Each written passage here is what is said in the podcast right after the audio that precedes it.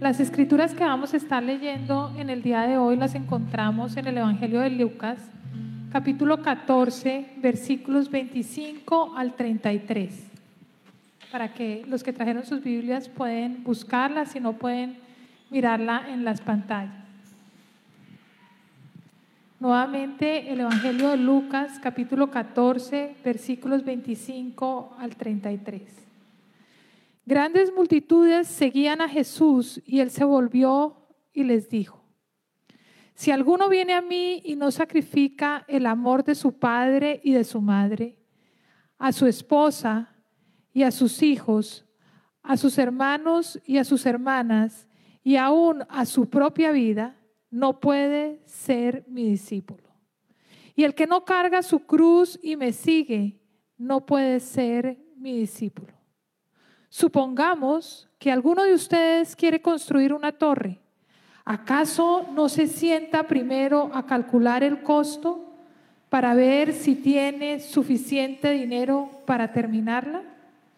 Si echa los cimientos y no puede terminarla, todos los que vean comenzarán a burlarse de él y dirán, este hombre ya no pudo terminar lo que comenzó a construir. O supongamos que un rey está a punto de ir a la guerra con otro rey. ¿Acaso no se sienta primero a calcular si con diez mil hombres puede enfrentarse al que viene contra él con veinte mil? Si no puede, enviará una delegación mientras el otro todavía está eh, mientras el otro está todavía lejos para pedir condiciones de paz. De la misma manera, cualquiera de ustedes que no renuncia a todos sus bienes no puede ser mi discípulo. Esta es la palabra de Dios para el pueblo de Dios. Los invito a que oremos juntos. Señor, te damos infinitas gracias por tu palabra, Señor. Gracias. Y te pedimos misericordia, Señor. Te pedimos misericordia porque venimos, Señor, con la esperanza de poder escuchar un mensaje que tú tienes preparado para cada uno de nosotros. Con una esperanza de recibir el mensaje que tú quieres que nos llevemos en nuestro corazón. Te pido misericordia y te pido gracias, Señor, para que ese mensaje llegue, para que abra los corazones y toque los corazones que tú quieres tocar. De tal manera que cuando salgamos de tu templo, Señor, seamos transformados y cambiados para siempre. Te pedimos esto en el nombre de Jesucristo. Amén. Cada vez que nosotros vamos a tomar una decisión importante en nuestras vidas, así sea por ejemplo una decisión de comprar algo, invertir algo, arrancar un negocio o meternos en un tipo de membership, como se llama en inglés, hacemos un análisis de los costos o los beneficios, ¿no es cierto? Empezamos a analizar los costos, empezamos a analizar los beneficios y si al final de nuestro análisis los costos son menores que el beneficio, nos vamos inmediatamente y adquirimos lo que estábamos pensando adquirir o estamos pensando inscribirnos o hacer. Es un go. Pero si por otra parte, por otra parte, los costos son más altos de lo que tú estás mirando como beneficios o como ingresos, ¿qué vas a hacer? No tomas esa decisión, ¿correcto? no lo vas a hacer, no te vas a incluir en, cualquier tipo de, inversión o de negocio porque no da. La matemática no da, porque voy a invertir, porque voy a, colocar un costo más alto de lo que yo voy a recibir como beneficio. Desafortunadamente también, a veces cuando hacemos este análisis de costo y beneficio, los costos no están tan claros. ¿Por qué? Porque hay quizás una letra menuda una letra pequeña, una letra, ¿no? En letra pequeña, como decimos en Colombia, que a veces no entendemos qué era el significado y salimos con un costo mayor al que habíamos pensado. Luego nuestro análisis sale incorrecto. Quizás ustedes cuando llegaron por primera vez a este país, no sé si les pasó, pero a mí me pasó, Que cuando uno empieza a contratar los servicios públicos de agua, luz, teléfono, internet, al principio se muestra el, el, advertisement, la publicidad, el marketing. Este es el valor que usted va a pagar por este servicio. Así sea internet, por esta velocidad va a pagar tanto mensualmente. Y cuando llega la primera factura es cuando te das cuenta, momento, pero esto no cuadra. ¿Qué fue lo que pasó? Hay una serie de subcargos adicionales, ¿o no? Unos subcargos adicionales que están cobrando a uno, fuera de los taxis, porque sabemos que tenemos que pagar taxis, pero hay subcargos, hay algo que no teníamos tan claro o nos vamos a un hotel. Reservamos un hotel, pensamos que ese es el precio que debemos de pagar al final y ¿qué pasa? Tres días después de vacaciones salimos, vamos a pagar la cuenta y sabemos que nos cobraron el parqueadero, nos cobraron quizás el agua y de las cositas que estaban ahí en el hotel, nos cobran absolutamente todo y al final, ¿qué pasó? No hubiéramos tomado una decisión si hubiéramos sabido todos esos costos. Los costos a veces tampoco son tan claros. Y desafortunadamente, a pesar de que sabemos cuáles son los costos, a pesar de que sabemos bien claro cuáles son las ventajas y los beneficios, no tomamos acción. Ese es otro de los escenarios que nos ocurren. No tomamos acción. Por ejemplo, hacer ejercicio. ¿No les parece? Sabemos todos, lo leemos cada rato, tenemos que hacer ejercicio, sabemos cuáles son los beneficios, tengo que hacer ejercicio para bajar mi colesterol, para mejorar, para tener después una mejor vejez, etcétera, etcétera, etcétera. ¿Y qué pasa? ¿Cuáles son los costos? No, excusas, pereza, comodidad, no alcanzo, no programé, no planeé, no lo hice. O salir, por ejemplo, o, por ejemplo cocinar. Las ventajas de cocinar en la casa versus salir al restaurante y estar pagando restaurante todo el tiempo y los efectos que tiene para nuestra salud y para nuestro bolsillo. Ese es otro escenario que nosotros nos encontramos. Sabemos los costos, sabemos los beneficios, pero no tomamos ninguna decisión. Y yo les pregunto, porque estoy seguro que todos hemos escuchado el concepto de ser un discípulo de Jesucristo. Yo les pregunto, ¿conoces los costos de seguir a Jesucristo? ¿Conoces las ventajas que tiene y los beneficios de seguir a Jesucristo? ¿O crees que de pronto Jesucristo tiene un doble estándar y tiene una serie de costos escondidos? ¿O probablemente crees que seguir a Jesucristo es muy difícil porque tengo que dar todo mi dinero, porque de pronto me mandan de misionero al África y entonces no, yo no quiero ir allá. Y entonces no tomo una decisión y sencillamente sigo viviendo mi vida sin tomar una decisión. Eso es exactamente lo que vamos a aprender en el día de hoy en el Evangelio de Lucas capítulo 14 que acabamos de leer. Jesucristo va en camino a la muerte en la cruz. Jesucristo va para Jerusalén a ser juzgado y a ser ajusticiado de manera injusta y muerto en un madero. Y lo siguen, leemos las escrituras al principio, lo seguían multitudes. Multitudes de personas estaban siguiendo a Jesucristo. Lo estaban siguiendo como diríamos aún, como siendo sus discípulos. Incluidos los doce lo estaban siguiendo. Y Jesucristo se dio cuenta claramente de que no todos los que lo estaban siguiendo conocían los costos para seguirlo a él. No todos entendían el costo de seguirlo. Quizás lo seguían porque querían un milagro, quizás lo seguían porque querían otra vez que los alimentara, quizás lo seguían porque lo veían una persona que, que, que hacía milagros, yo quiero ver cuál es el próximo milagro que va a hacer, curiosidad, admiración por otros motivos, incluso hasta de negocios. Yo a veces pienso que había personas que seguían a Jesús y trataban de hacer algún tipo de negocio o querían proponerle a Jesús algún tipo de negocio. ¿Por qué no hacemos un negocio? Tú curas y yo, mira, te traigo los enfermos. A veces me llega esa sensación de que habían personas que están tratando, estaban tratando constantemente de seguir a Jesucristo por otros motivos diferentes, por otros motivos diferentes. Así que Jesucristo resume prácticamente todo lo que había enseñado anteriormente y nos dice cuáles son las condiciones reales para seguirlo, que son condiciones que cuando las estudiemos tú la puedes aplicar en tu vida y entonces hacer un análisis si realmente lo estoy siguiendo o no lo estoy siguiendo.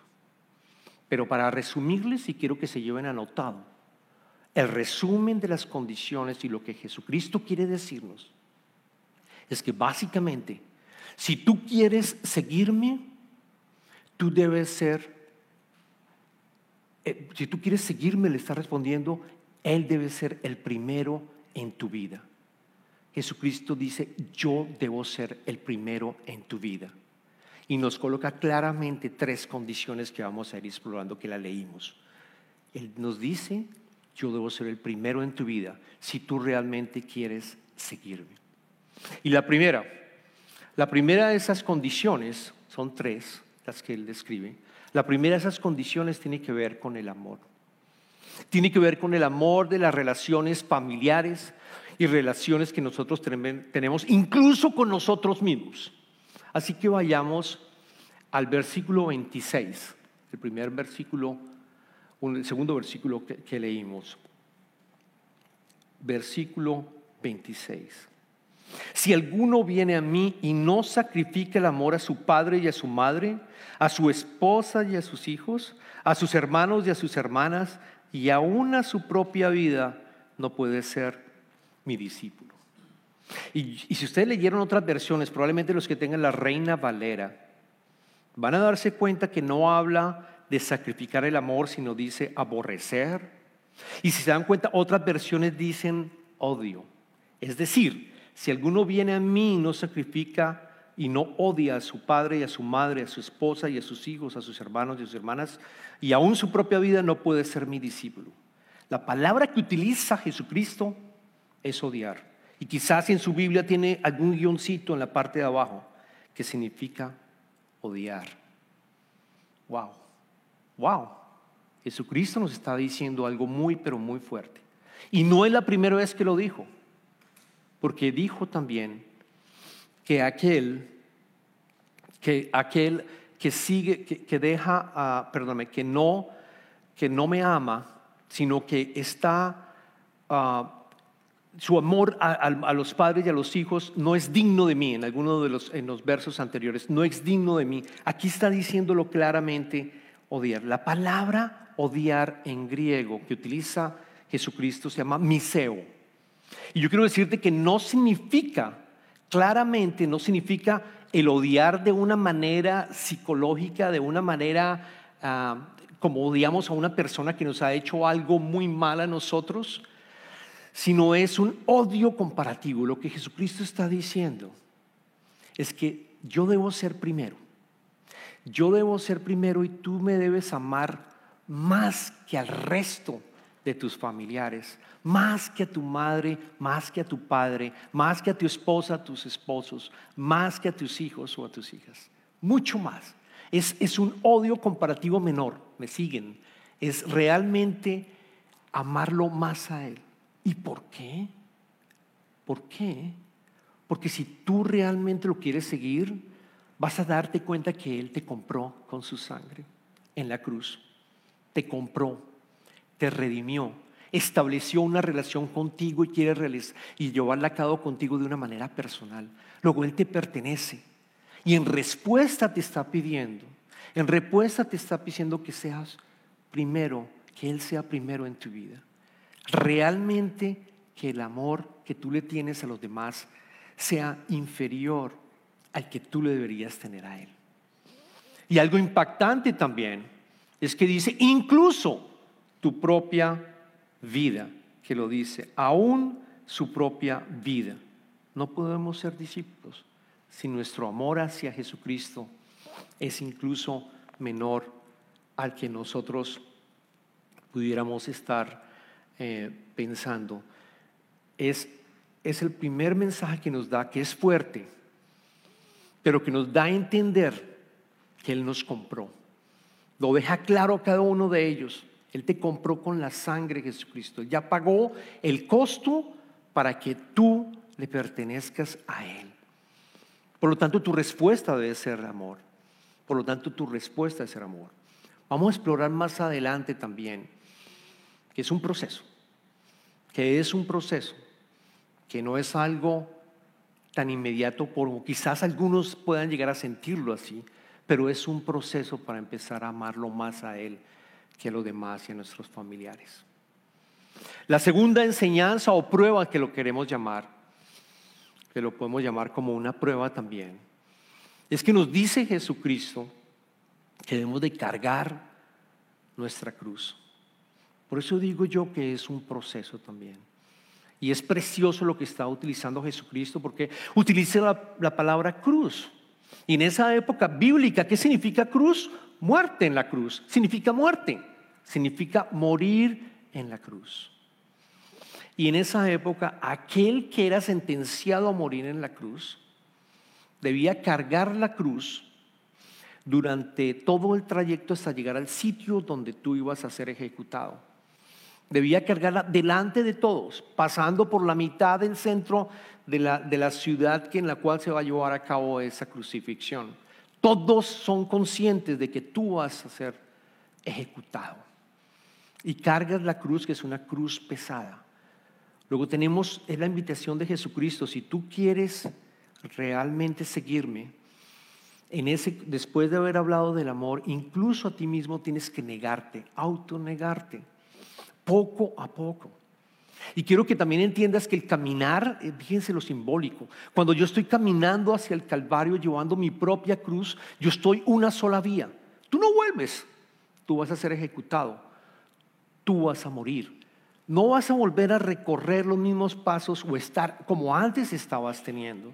Lo cual implica que el discipulado implica, transformación de tu vida. Hay una transformación en tu vida completa. No vas a volver a vivir como antes estaba viviendo. Vas a volver a nacer en Cristo. Vas a volver a nacer en Cristo. Mueres con Cristo, resucitas con Cristo. Luego es una muerte de tu ego, de tu vida actual. Es, es una autonegación tuya, poco a poco. Y significa que es una muerte lenta. Las personas crucificadas mueren por asfixia, lentos, de una manera muy, pero muy lenta.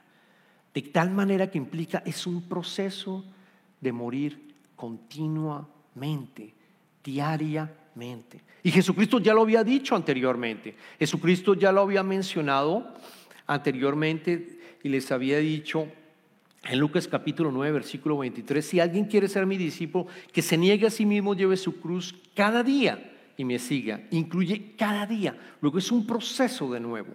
Es un proceso. Después de la segunda, la primera y la segunda condición, Jesucristo también hace una comparación que la de la torre y que la del rey. Y le dice, ¿quién va a construir una torre? ¿Quién va a construir una torre? Sin haber hecho los cálculos de los materiales que se requieren para terminar la torre. Y por otra parte dice, si es un rey, ¿quién se va a ir a la guerra si no hace los cálculos de cuánto es el armamento que tiene para poder ir a la guerra y poder ganar la guerra? Hace esas dos similitudes también con el concepto de entender, entiendan que tienes que hacer un cálculo de lo que tú vas a tener que invertir para seguir para seguirme como discípulo. Tienes que entenderlo porque si no, pierdes la guerra contra el enemigo. Porque si no, vas a perder la guerra.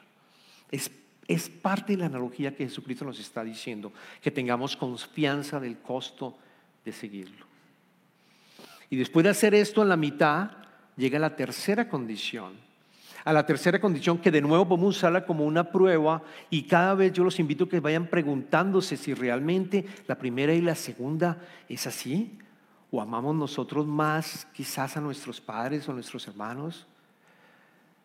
O, de pronto no estamos muriendo y seguimos nosotros siendo self, ¿no es cierto? Mi, mi, mi, mi primero. Y la tercera que nos invita a nosotros es dejar absolutamente todo.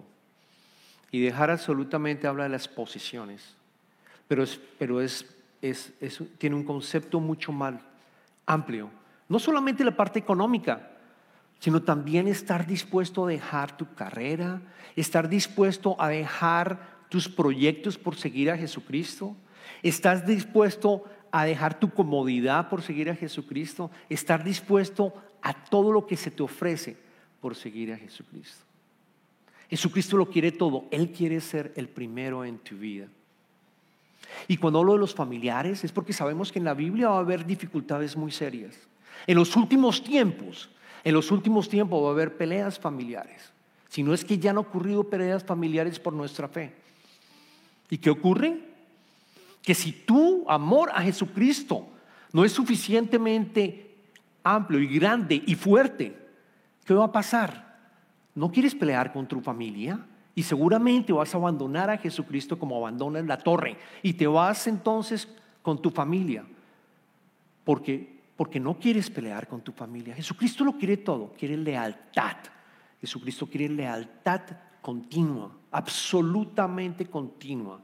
Lealtad y fortaleza de seguirlo constantemente. Eso es lo que es un discípulo de Jesucristo. Jesucristo también es una persona que aprende, es un aprendiz, es un estudiante que está aprendiendo constantemente de Jesucristo. Está aprendiendo constantemente de Jesucristo. Por lo tanto, Él quiere que seas primero en tu vida. Nuevamente en tus relaciones amorosas con tus familiares, en todo lo que tenga que ver con tus familiares, contigo mismo, que sigas la cruz, caminando y cargando la cruz continuamente, cada día, y dejar todas tus posesiones. Esas son las condiciones. En otras palabras, lo que Jesucristo nos está diciendo, sígueme a mí, sígueme a mí. Dame de nuevo, quiero que sea, quiero que me coloques primero en tu vida y no sigas a ninguna otra cosa. Porque es otra de las cosas que también ocurre.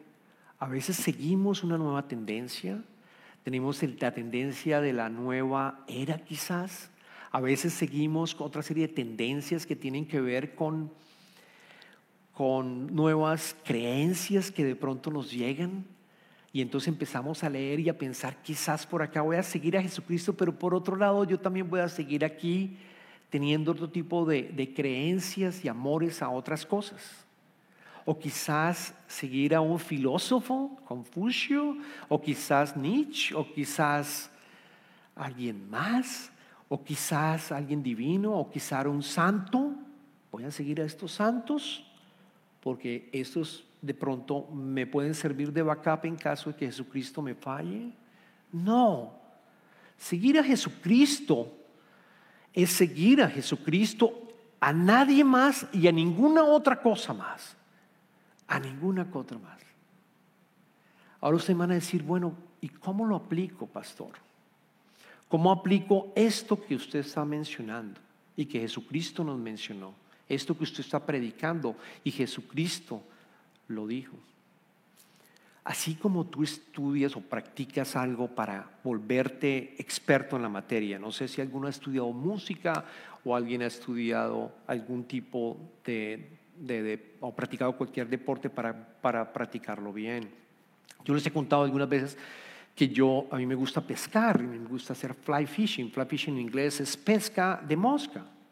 Bueno, cuando yo tomé la decisión de aprender pesca en mosca, tomé la decisión de leerme, aprender cómo se hace, ver videos, estar constantemente en el agua, estar constantemente probando, tirando de la línea. No es fácil para aquellos que han tratado por primera vez de pescar en mosca. No es sencillo porque la línea se enreda.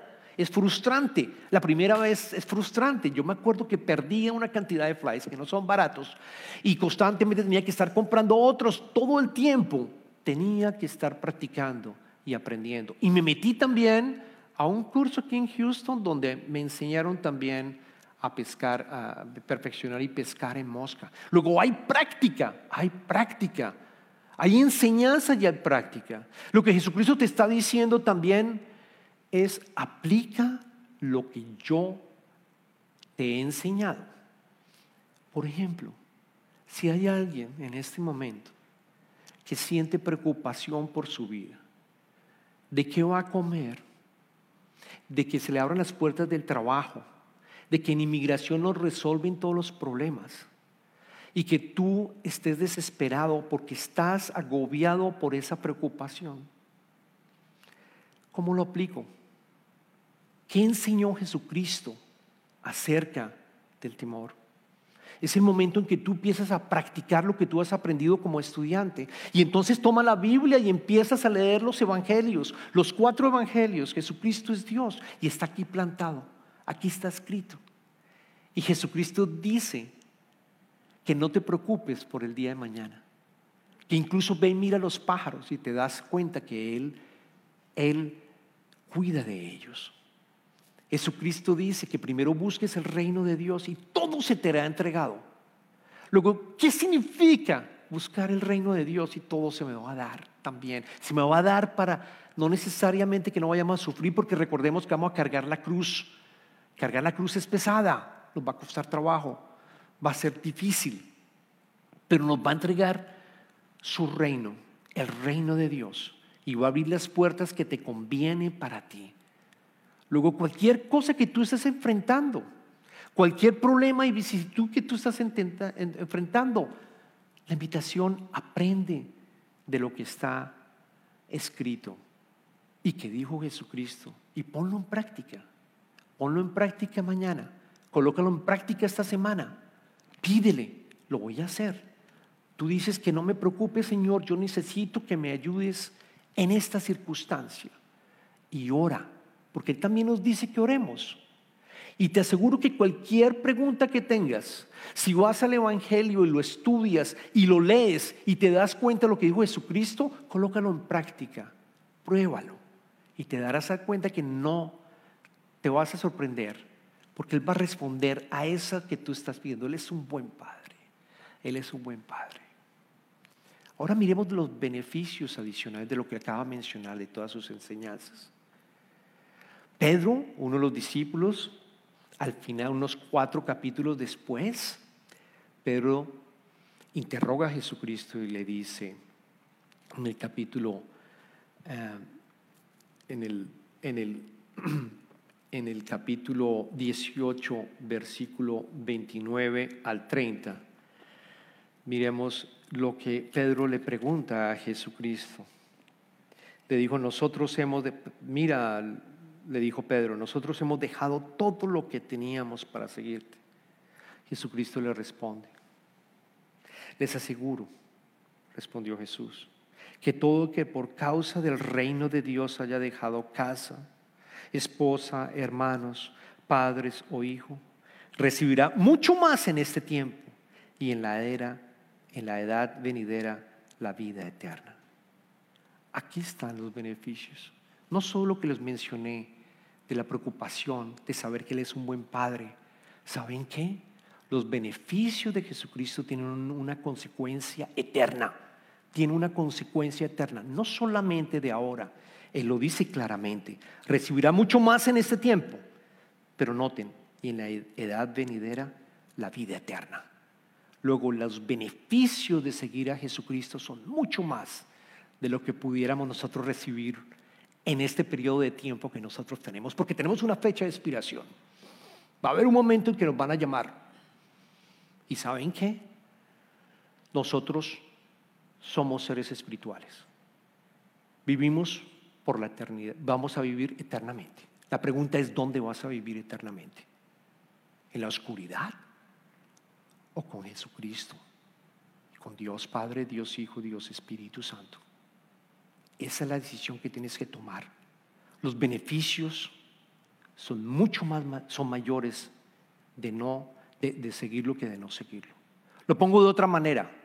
El costo de no seguir a Jesucristo es mayor al costo de seguirlo.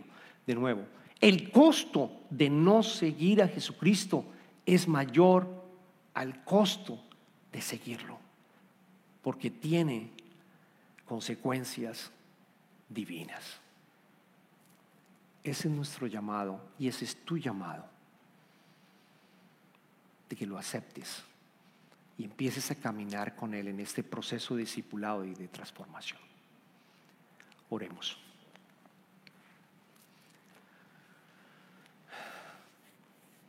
Dios amado, te damos infinitas gracias por tu palabra. Te damos infinitas gracias por tu Hijo, que nos invita a este proceso de discipulado y de transformación. Y yo te pido, Padre, que aquellas personas que están escuchando y escucharon tu mensaje, que probablemente han pensado, yo no he llegado a ese nivel de amarte a ti como tú lo pides, o de seguirte como tú lo pides. Yo te pido, Padre, que a través del Espíritu Santo tú puedas tocar sus corazones y puedas llamarlos directamente de una manera personal de tal manera que ellos empiecen a partir de este momento y mañana y la próxima semana a aprender más de ti, a tomar tu evangelio y aprender lo que tú nos dejaste como enseñanzas y que le entreguemos toda nuestra vida para que esa transformación ocurra, cargando nuestra cruz porque sabemos que sabemos que va a haber dificultades, Señor. Pero tú estás con nosotros. Emanuel, Dios con nosotros. Esa es la mejor y la más grande de los beneficios que tenemos, Señor. Gracias, Padre. En este momento entramos en la parte de las, de las ofrendas y le damos gracias en nombre de Cona de continuar apoyando la obra del ministerio en esta comunidad de Creekside, Los Vulnas, Tombo.